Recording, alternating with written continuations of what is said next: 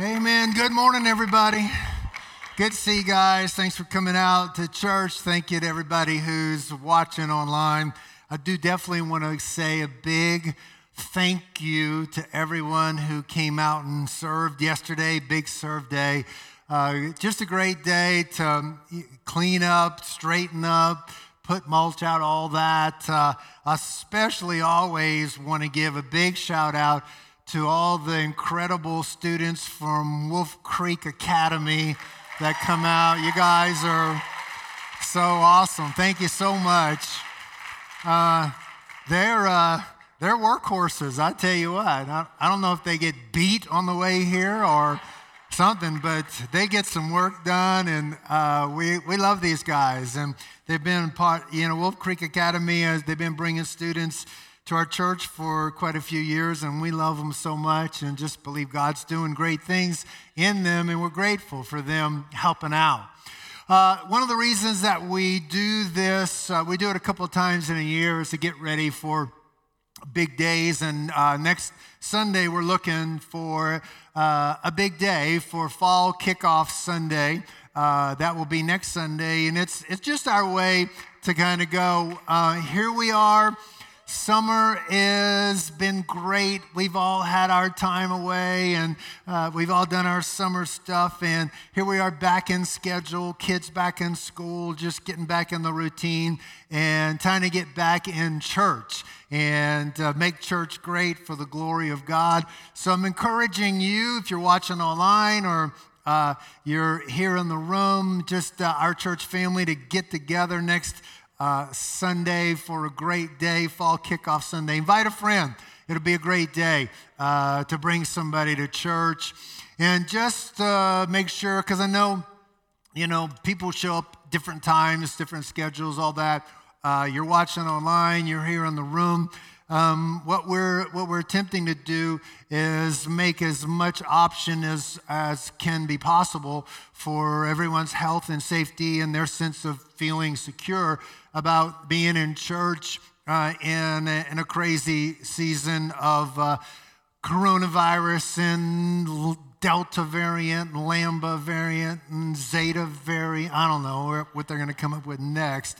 But uh, first service, 9:15, uh, is a mask required. We're asking everybody that comes to that service to wear a mask, and um, and that service is for people who, who, who that's important for them for any number of reasons, and uh, we're complying with that. Uh, Buncombe County Commission voted August 18th, all gatherings indoors um, would require a mask, but churches, uh, religious and worship gatherings are exempt.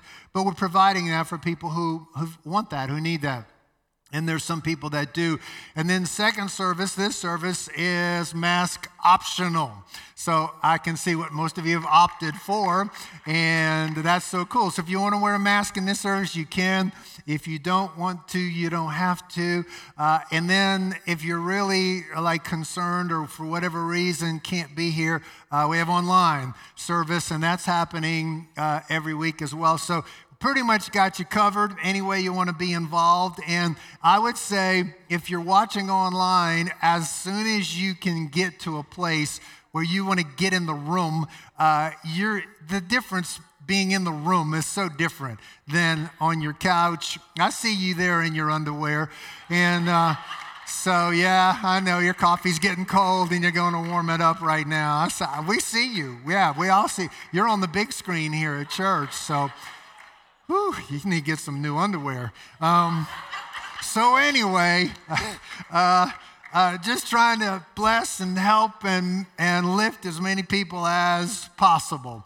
I've been for uh, quite a few weeks now talking about this idea of rebuilding your world and uh, just about some of the patterns and thinking and actions that were in Nehemiah's life as he went about rebuilding the broken down wall of Jerusalem and the gates that were torn down.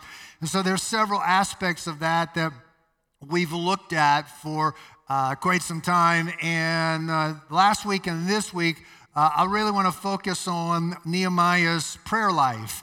And because uh, you could see that prayer was a part of the DNA of Nehemiah as a person. Uh, 14 different prayers are found in the short book of Nehemiah. Some of them were just short, quickly breathe, God help kind of prayers, and, but some of them were super long and uh, deliberate and drawn out. And there are some things that we can see about his prayer life that I think could help our prayer life. Our church is in a 21 day uh, season of prayer right now. We started um, back in August, the 22nd, I think, going up till this Saturday, September 11th. And we've encouraged people to, to you know, find something that where you, where you just dial up a little bit on your uh, prayer life, your walk with God. And uh, so I believe it's a beautiful thing. We have pre service prayer, by the way, uh, which I would love to see all of us be a part of. 1045 uh, prayer for this service, uh, 845 for first service. And just, we're believers. I'm a big believer in the power of prayer, and I think you'll hear that today as we're talking. Uh, but so there, so last week we talked about three different kind of characteristics of Nehemiah's prayer life. This week we're going to talk about three more, and I think all six of these could be helpful in helping all of us develop our approach to prayer.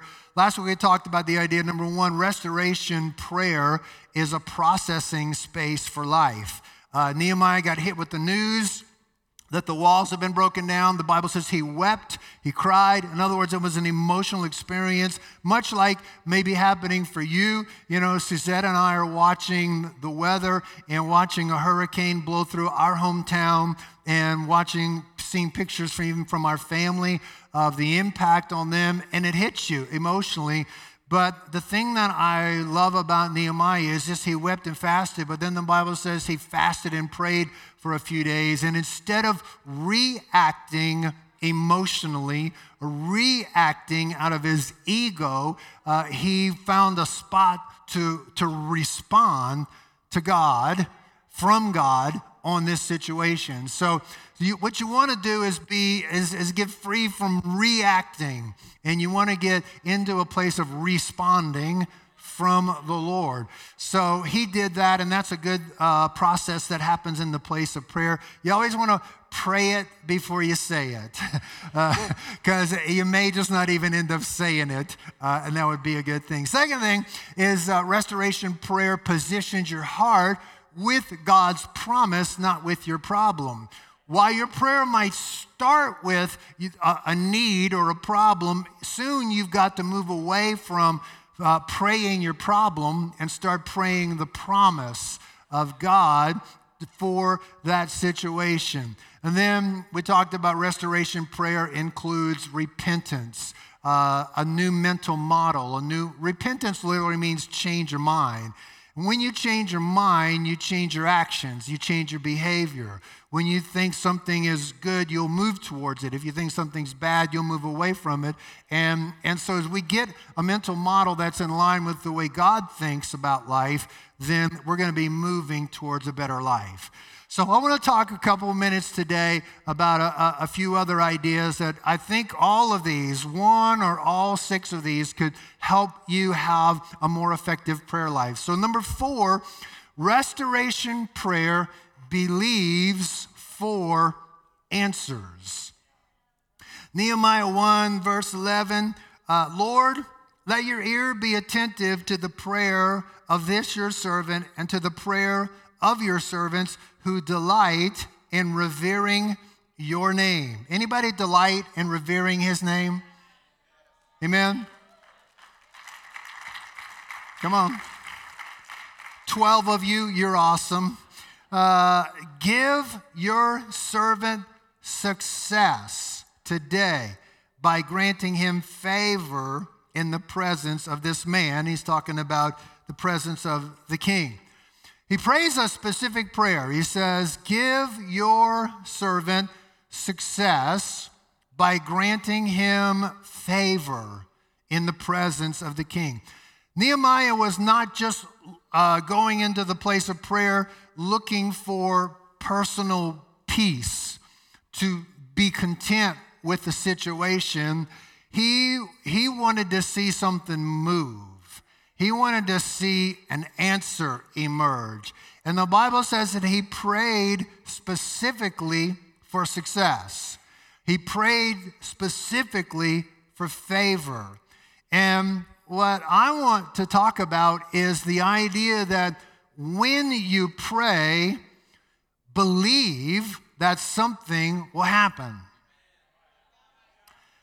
That you, you're not just going through the motions of having a prayer time and you check that off as something, thank God that's done for the day, but that you carry a spirit of faith as you pray, and then you carry that spirit of faith outside of your, you get it in your prayer time, and then you carry it out of your prayer time. There, yes, there is a there is a dimension of prayer where you are looking for peace and you're looking for, you know, just uh, whatever, covering, that sort of thing. But, but there's another aspect of prayer that is authoritative and faith filled and a prophetic declaration where you are praying and you are moving things in the heavenlies. And and I want to I want to encourage you to, to venture into that zone uh, prayer that moves things, the kind of prayer that literally makes life work, the kind of prayer that brings the substance of the reality of heaven and the reality of God into your world. So, I'm going to give you a handful of scriptures, and I believe these scriptures set a pretty high ceiling for what God's expectation, what Jesus' expectation was for prayer. That if I could at least lift the ceiling of the way we think about what are we doing when we pray. Mark 11, uh, verse 22, Jesus answered, saying to them, Have faith in God. Truly I say to you, whoever says to this mountain, Be taken up and cast into the sea, does not doubt in his heart, but believes that what he says is going to happen, it shall be granted him. Therefore, I say to you, all things for which you pray and ask, believe that you have received them, and they shall be granted you. That's a pretty powerful thing. It's what you say to your mountain. Suzette was uh, leading us in pre service prayer today and talking about the Holy Spirit. And I'm speaking to her and said, quit talking about COVID and pray against it. Like, quit having conversations about what's going on and speak to it. And you find in this, in these verses, and you find in many other verses that I'm going to look at today, tied together is this concept of when you pray, you say and believe. When you pray, Jesus said, believe that you have received. There's a, there's a concept that we used to talk about a lot when I first gave my heart to the Lord uh, about the concept, the idea of praying through. Like you, you prayed to you knew in your knower that you had broken through into something. You know, I just didn't sing one verse of This is my breakthrough. Like you did some work in the prayer closet and you got a hold of something and something got a hold of you. And Jesus said, when you pray, believe that you've received it. In other words, you're, you're, the, the, the act of receiving takes place in your prayer time and you get it before you get it.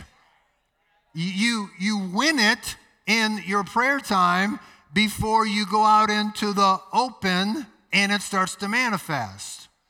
Matthew 21, verse uh, 21, Jesus answered and said to them, Truly I say to you, if you have faith, do not doubt, you shall not only do what was done to this fig tree, he cursed the fig tree, but even if you say to this mountain, Be taken up and cast into the sea, it shall happen.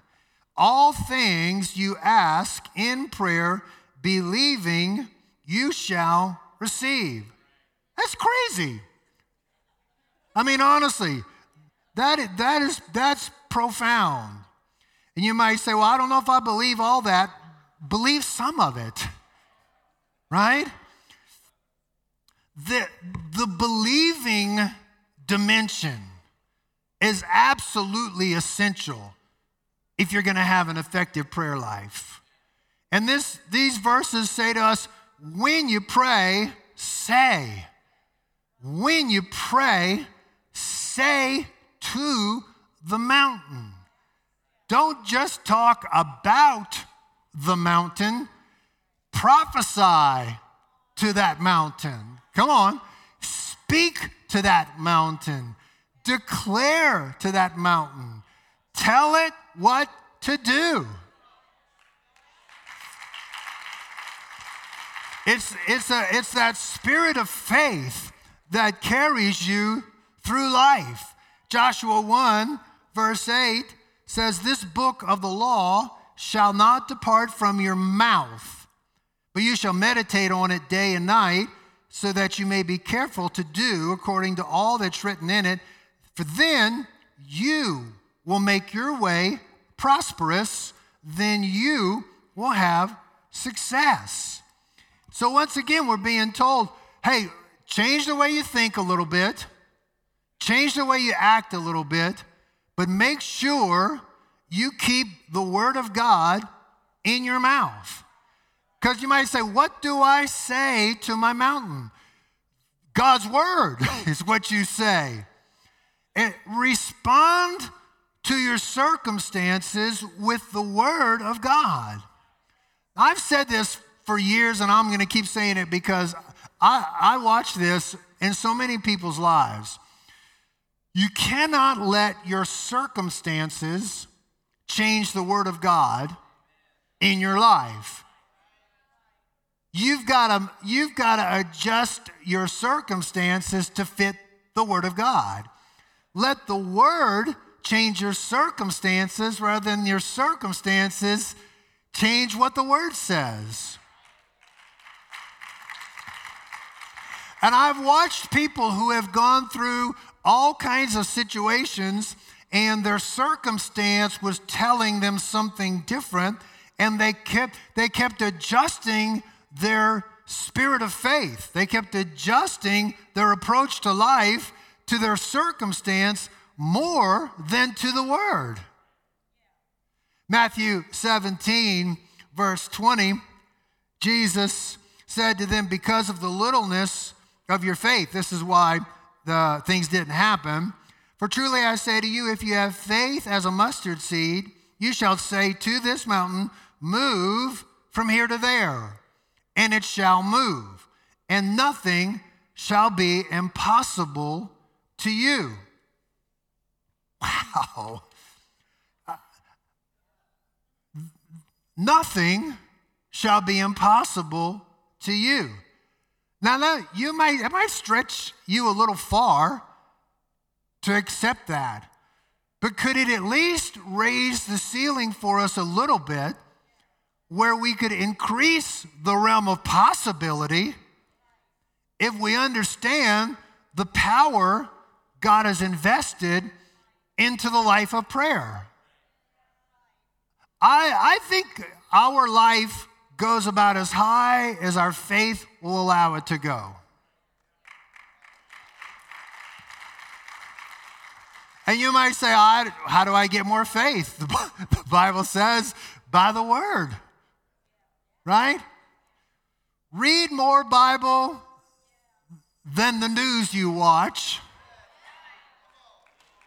Hello. Or the social media you scroll through. Come on, somebody. And and watch what starts to happen. I think it'd be a good idea. You know, they're always talking about this idea of neuroplasticity. That means you've got a plastic brain.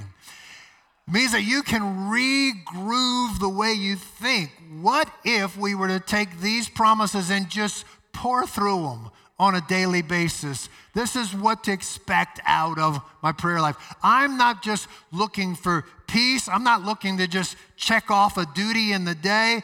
Real restoration prayer believes for answers, believes for things to move. Matthew 7, verse 7, Jesus teaching uh, Sermon on the Mount ask, it shall be given to you. Seek, you shall find. Knock, it shall be open to you. For everyone who asks receives, he who seeks finds. To him who knocks, it shall be opened. I, I read this and I go, Jesus doesn't say it maybe might happen if the stars align. There's a certainty here. It shall be given to you. You shall find. The door shall be opened. The answer is always no if you don't ask. The solution is always hidden if you don't seek.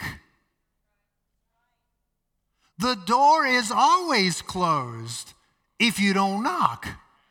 You might knock on a door and that one doesn't open. Keep knocking, and there's a door that God's going to open for you. Some people knock on one door, knock on two doors, and then they just, well, I look at all these prayer promises and I'm thinking, this is pretty profound stuff. And, but at least they all include the idea of something moves, something changes, something shifts. The next idea I want to talk about is this. I think I got as many amens as I can out of that idea. Number five, restoration prayer remembers God's goodness and faithfulness from the past. So, the, almost the entire chapter of Nehemiah 9 is a, a long prayer that is remembering all the things God has done. So, Nehemiah 9, verse 5, this is, I'll read you a couple verses and it just kind of gives us the idea. The Levites, Jeshua, Kadmiel, Bani, Hashabaniah, Sherebiah, Hodiah, Shebaniah, Pethathiah, said, Stand up, praise the Lord your God, who is from everlasting to everlasting. Blessed be your glorious name. May it be exalted above all blessing and praise. I like this. He, this, is, this is where he starts. You alone are the Lord. You made the heavens even the highest heavens, all their starry host, the earth and all that's on it, the seas and all that's in them. You give life to everything, and the multitudes of heaven worship you. It's kind of a good starting point. So, verse 7 says, You're the Lord God who chose Abram, brought him out of Ur of the Chaldeans, named him Abraham. You found his heart faithful to you. You made a covenant with him to give to his descendants the land of the Canaanites, Hittites, Amorites, Perizzites, Jebusites, Girgashites. You've kept your promise because you're righteous.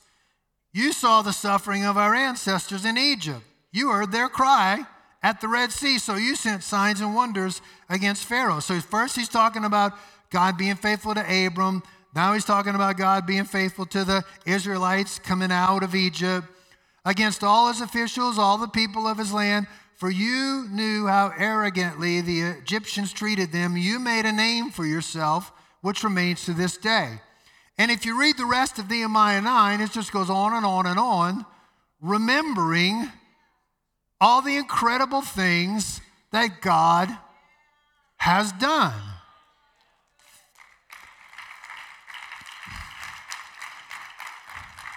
I've said this before, but I'm going to say it again.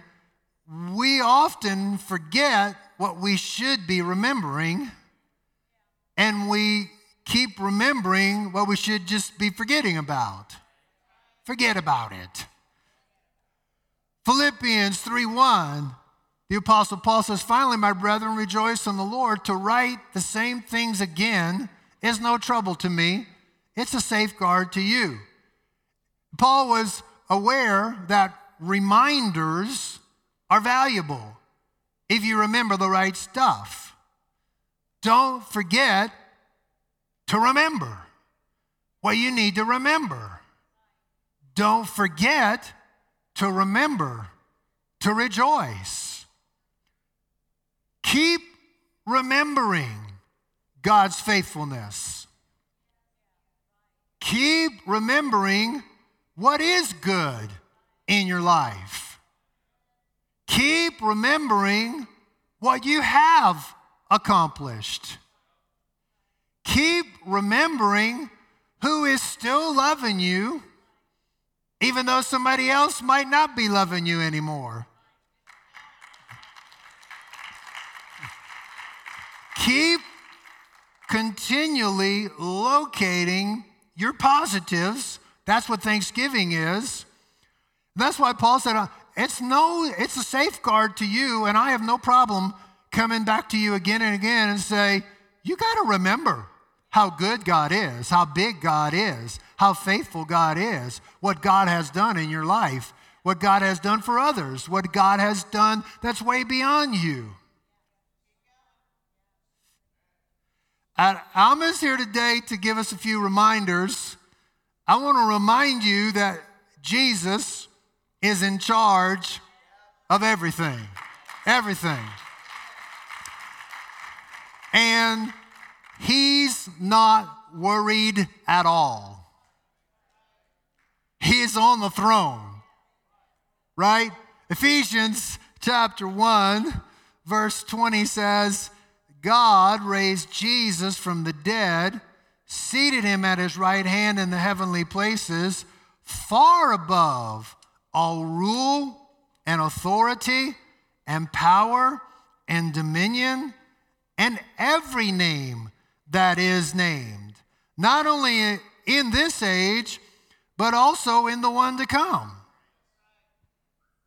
So the Bible is, tells us you got to remember Jesus is far above all rule, all authority, all power, all dominion.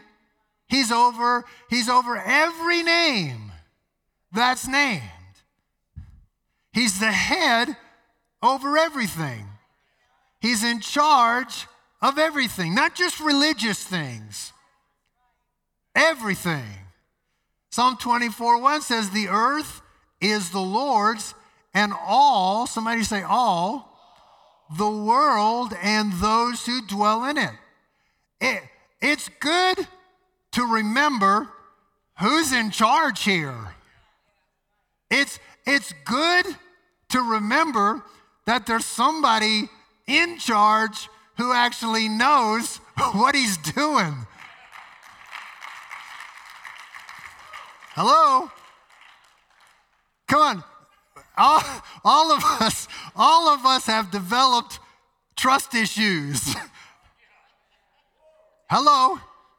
I mean, we don't know who's telling the truth. We don't know who really cares about the good of other people. But here's what I want to remind you of you can be sure God can be trusted you, you can be sure that God loves this planet.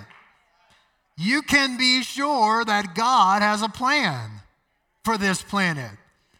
Nothing is escaping his notice.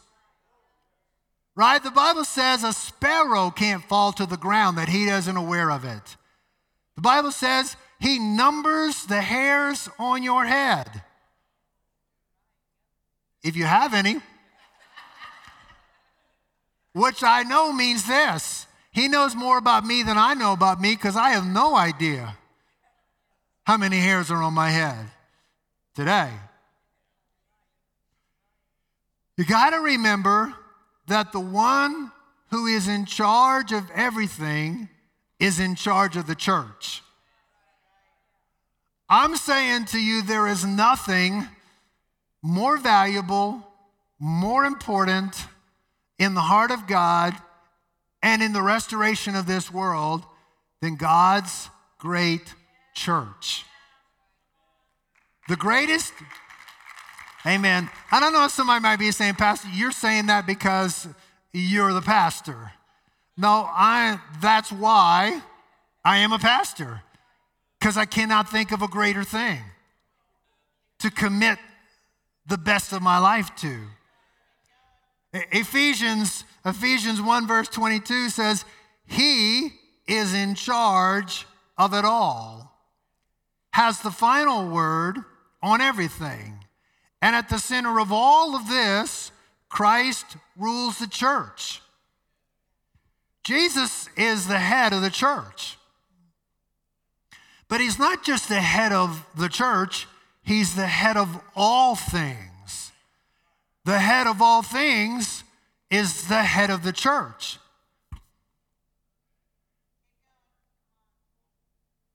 The best boss is our boss. The best quarterback is our quarterback. The best ball player is running our team. The best coach, come on, somebody. The head of all things is the head of the church. We are serving the one who is in charge of everything. And it, so let me just say to you governments may fail, but Jesus will endure. Economies may falter, Jesus will endure. Tyrants may rise and fall, but Jesus will endure. Styles, trends, ideas, opinions come and go, but Jesus will continue to endure. And I'm gonna, I want to take it a step further than that. Governments may fail, but God's great church will endure. You know, I know there are people that are talking about like the demise of the church. I don't believe you. I believe what centuries have taught us that a lot of hammers have been worn out on the anvil of God's word. Economies might go up, might go down, but the church will endure. Tyrants may rise up and put all kinds of regulations, but the church will endure. Amen. Styles and trends and ideas are come and go, but the church will endure.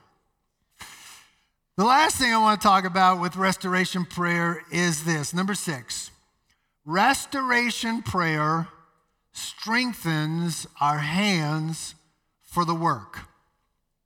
Restoration prayer strengthens our hands for the work. So, Nehemiah 6 9 says this They were all trying to frighten us,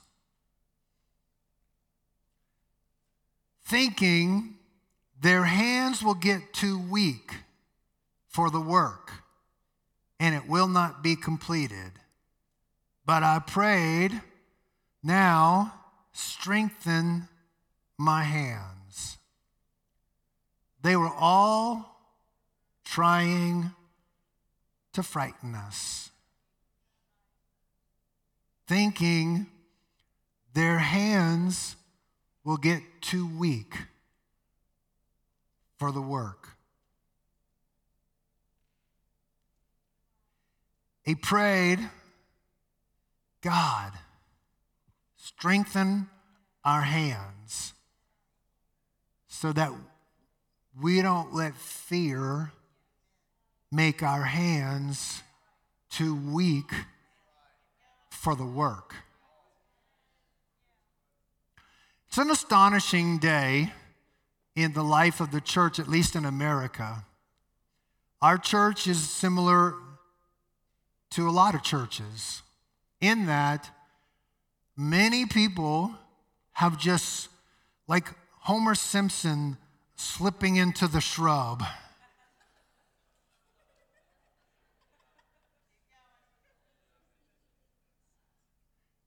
Just disappeared, slipped into the background, used to serve, used to help, used to be there used to worship, used to lean in on it,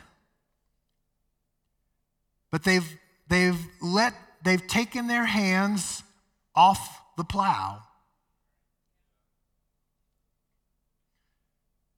And I've been saying this quite a bit, but it's so true.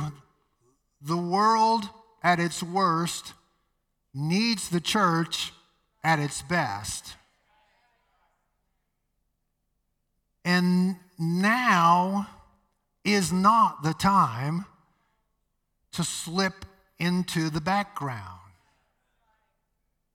and wait for the war to be over. And wait for everything to somehow come back to normal. This is the day. And the same demonic spirit that tried to frighten these guys so their hands would be too weak for the work. I, I just want to say there's a lot of things at stake right now that if we just keep ignoring them,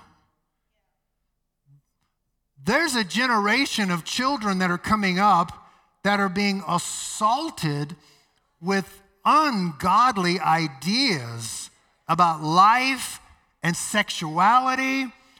And and and we all know it. We all see it. We all we all see the that coming in to our kids. And then when we try to ask somebody to serve in kids ministry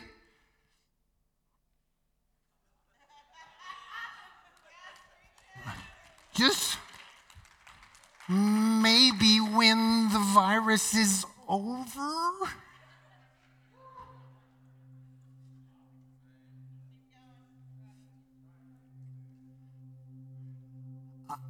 I'm, I'm saying to you, I don't want us to find ourselves